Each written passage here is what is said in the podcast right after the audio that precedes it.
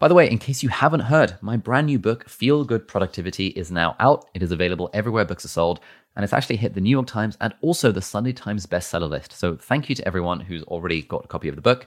If you've read the book already, I would love a review on Amazon. And if you haven't yet checked it out, you may like to check it out. It's available in physical format and also ebook and also audiobook everywhere books are sold the human mind is negatively biased. And the reason it's negatively biased is because it's a protective mechanism. You know, when you look at um, human neurodevelopment, in fact, human development at all, we haven't really changed much in thousands of years. We we really haven't changed. Yeah. Think of the, how different the world was in 300 years ago, let alone thousands of years.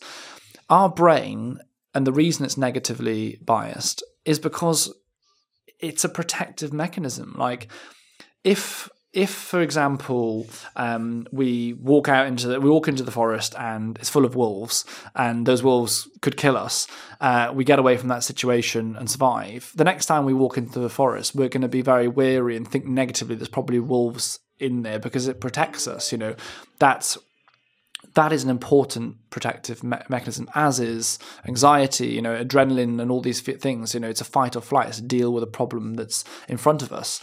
And, you know, we retain memories because memories allow us to learn from the past and make decisions in the present that make our future more certain. You know, self preservation is like the number one goal for hu- humans as individuals and the race. We need to survive. And so we survive by learning, sticking together broadly acting in the present but worrying about the future. The problem is that modern day society, not for everyone, I'm talking broadly for a lot of people, we perhaps don't have that kind of fight or survive or life or death in every moment of our lives. Most moments, like we're sat here now quite safely, you know, we're not under immediate threat sat here. But our minds, as we said, have not changed in thousands of years. Mm. And so they will fixate on things. The negatively biased mindset will always fixate on worries. And it will spend time ruminating on the past, where people talk about depression is because of a rumination on the past, and anxiety being our obsession of the outcomes of the future. But we're living these experiences in the present moment.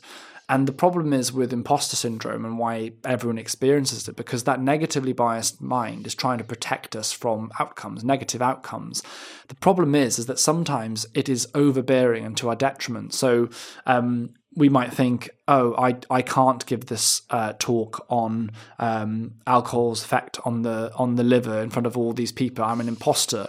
Actually, that person, you might be a, a registrar in, in liver studies. You spent the last six months reading the papers. You've just published an article around, you know, you are an expert, is what my point is. But mm. yet we feel still feel the inner child. Often in times of vulnerability, when negativity takes over, we actually go back to our inner child and we forget everything that we've experienced. We go back to that vulnerable state of like, oh my gosh, like what am I doing here? I mean, I remember my first day in King's on the wards, and I went to prescribe paracetamol. I had a sudden moment of panic, of genuinely like, what am I doing here? Mm. Get me out here. I can't remember the yep. dose of paracetamol. I literally turned to the nurse. I was like, oh my god, I'm feeling really bad. Like, I'm, like I feel just like, and she knew almost. She was like, it's fine. It's just the first few days. You're just feeling, you know, you feel imposter a little bit. Like yeah. that's it happens and it's the negative mindset. Now, I, I think people wonder, oh, wow, it'd be great to get rid of imposter syndrome. I don't think it would entirely because you become an egomaniac and mm. think you're amazing at everything. It's great to have a perspective of like, I'm good but not perfect. Yeah.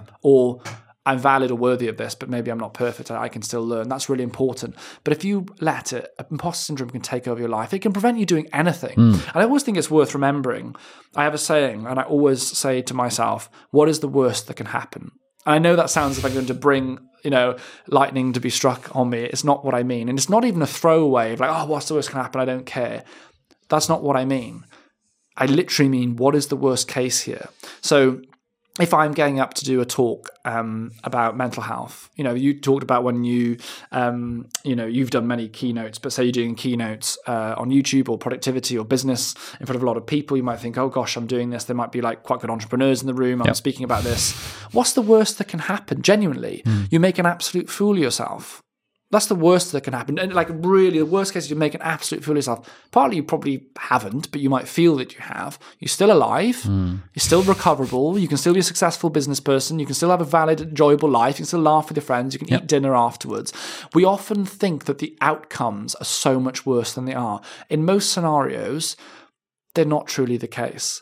And so I think it's sometimes applying a bit of perspective to impo- imposter syndrome gets you gets you past hmm. that mindset. You know, I had it. I mean, I sat down with Boris Johnson when he was prime minister. I was in Margaret Thatcher's room in number 10 Downing Yeah. Street, right? And the picture of Margaret Thatcher was above his head, and he was sat there, and I was presenting to him everything that I'd found out from all the experts I'd spoke to, from the charities, hmm. from the Royal College of Psychiatry. I'd kind of garnered all this kind of stuff that we'd put together, and I was taking it to him. Imagine how much of an imposter I felt. But I literally said to myself because I felt I felt it coming on before I went in the room, and I thought I was feeling almost panic, and I thought, "What's the worst can happen? Yeah. I'm in this room for half an hour max. It'll be done. Worst case scenario, I never come anywhere near this place ever again. I just run away. It's fine. I'll survive it. Which is the same as what uh, most people's position Yeah. is, is already that. Yeah. that they're not going to be in a room Yeah, with Boris yeah. Johnson. So you worst just- case scenario is like you go back to, you know, you just got to, I think sometimes the imposter syndrome, it's asking yourself, what's the worst that can happen? It's realizing that everyone feels it. I have never met anyone in my life, I'm sure there are a few people out there, but I'd argue they're probably, they're not in the spectrum of normal, that, that most people will feel at certain times that they are an imposter. Most people feel that and therefore feel a degree of comfort and also realize you would, you know, I remember, I remember once um, doing, um, as an SHO, doing obs and gynae. I was doing a night shift with a consultant, new consultant. She was like, I feel like a complete imposter. I was like, what? You're a consultant. You've done consult- yeah. all this training. You're literally, I just watched her do a surgery. She was literally so skilled. I mean, she was so slick. She was just like, she bossed it. And I was like, you feel like an imposter? She's like, yeah, absolutely.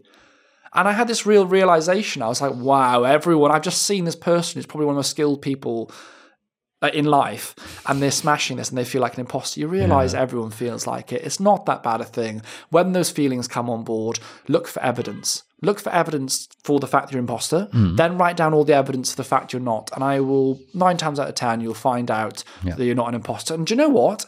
If perhaps it does highlight somewhere that is an issue, then deal with it. Say you're doing a new rotation in medicine, and your new rotation is in something really uh, well. Say you're doing like um, HIV as a rotation. Okay, first of all, you're not going to be like taking over and having to know everything about HIV. So often remember, imposter syndrome. A lot of the time, it's because you think suddenly like everything's on you or like the world will collapse. It's not going to collapse if you don't know anything about HIV. You'll go in there. The consultant will assess your kind of knowledge and capabilities. They'll always ha- be there to guide you and so on.